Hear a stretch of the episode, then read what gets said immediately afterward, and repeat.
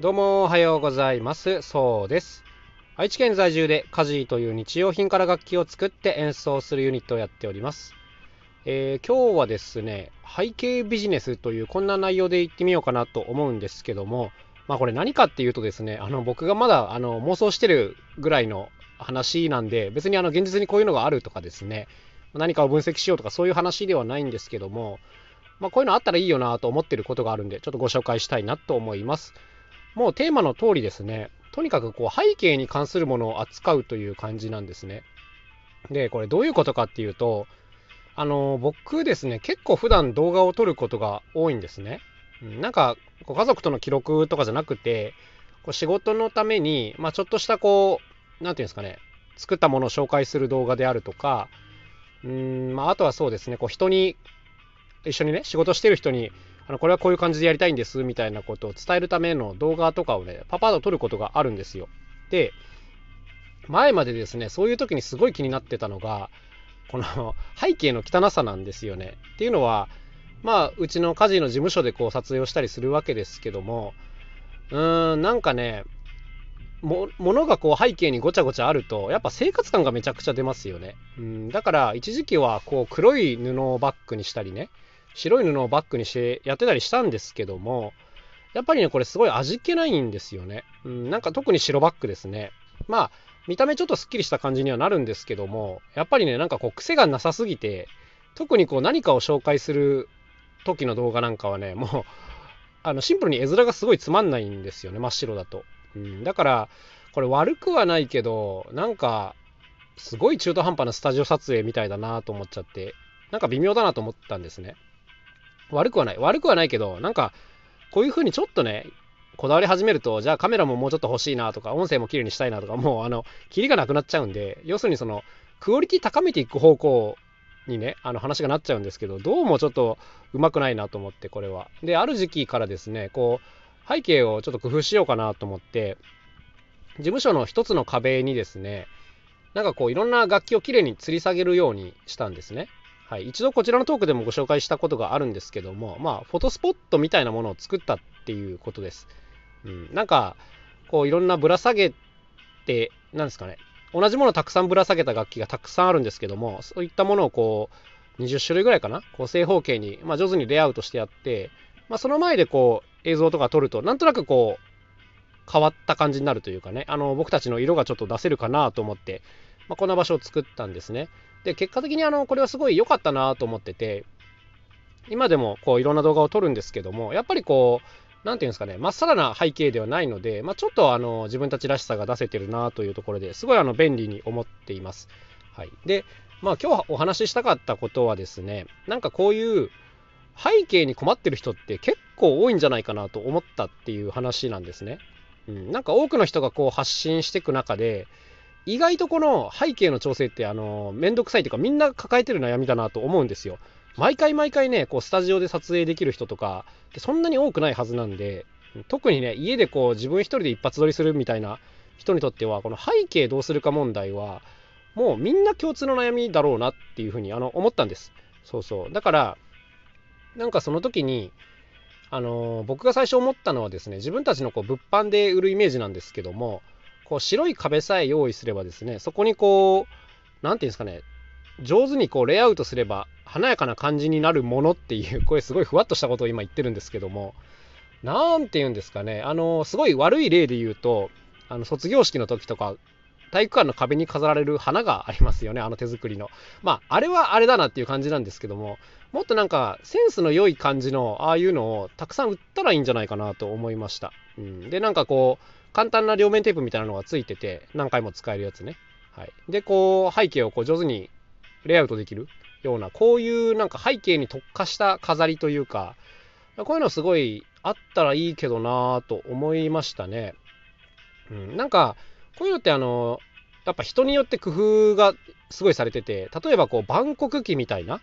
ものをやる人もいますし、なんかこう、豆電球みたいなものでこうシックなムードを出す人とか、まあいろんな方がいらっしゃるんですけど、まあ、とにかくですね、結構ちょっと大掛かりになりがちというか、あのまあ、結構あの大変だなと思うことが多くて、なんかこれをもっとカジュアルにこうペタペタっと貼り付けるだけで完成するよみたいな、こういうものがあったらすごいいいよなと思いましたね。はい。なのでまあ、個人的にはこれちょっとやってみたいなと思ってて、なんかこう、グッズを作るのか、もしくはこう、自分の、自分たちのね、作品のなんかおまけとしてこういうのを作るでもいいかなとはちょっと思ってるんですけども、なんかこう、上手にこう、すぐに作れて、かつこう、華やかになるような背景グッズですね。なんかこういうのいいんじゃないかなと思いました。で、もう一個あの、背景といえば重要な点があって、こういう音声配信ですね、ラジオ。はい。これ、あの、これからやる人が多分めちゃくちゃ増えてくると思うんですけども、この時の背景音、BGM とかですね、やっぱね、これもね、すごい重要だなと思うんですね。はい。いつもですね、こうギターの、何ていうんですかね、穏やかな、ちょっとボサノバっぽいやつとかを使わせてもらってるんですけども、まあ今日はちょっと雰囲気を変えて、YouTube のなんかフリー BGM みたいなものを流していったりします。やっぱりね、この BGM が変わると、喋る時の気分がまずすごいガラッと変わりますね。あと、この曲のテンポでこう、自分の喋るテンポ感とかも結構変わってくるところがあって、まあ、音声配信する上ではすごい重要な要素だなというふうに思います。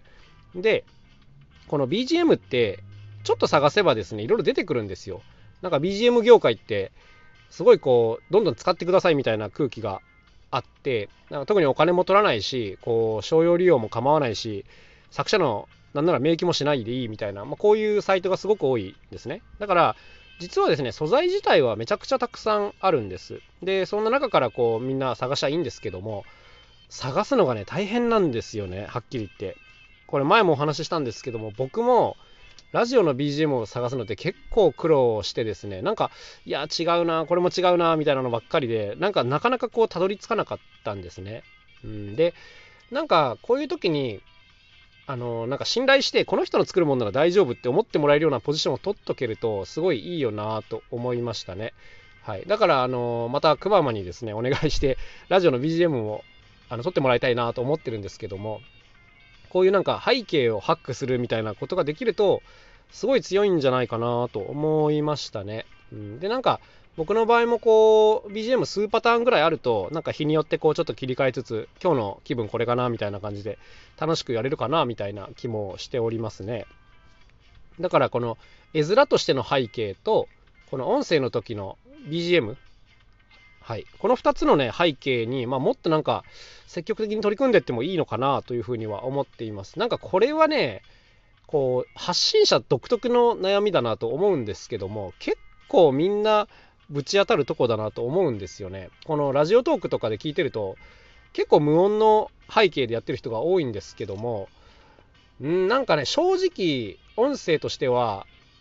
何ていうんですかね僕は BGM あった方が聞きやすいんですよね。前もちょっと言ったかなえっ、ー、と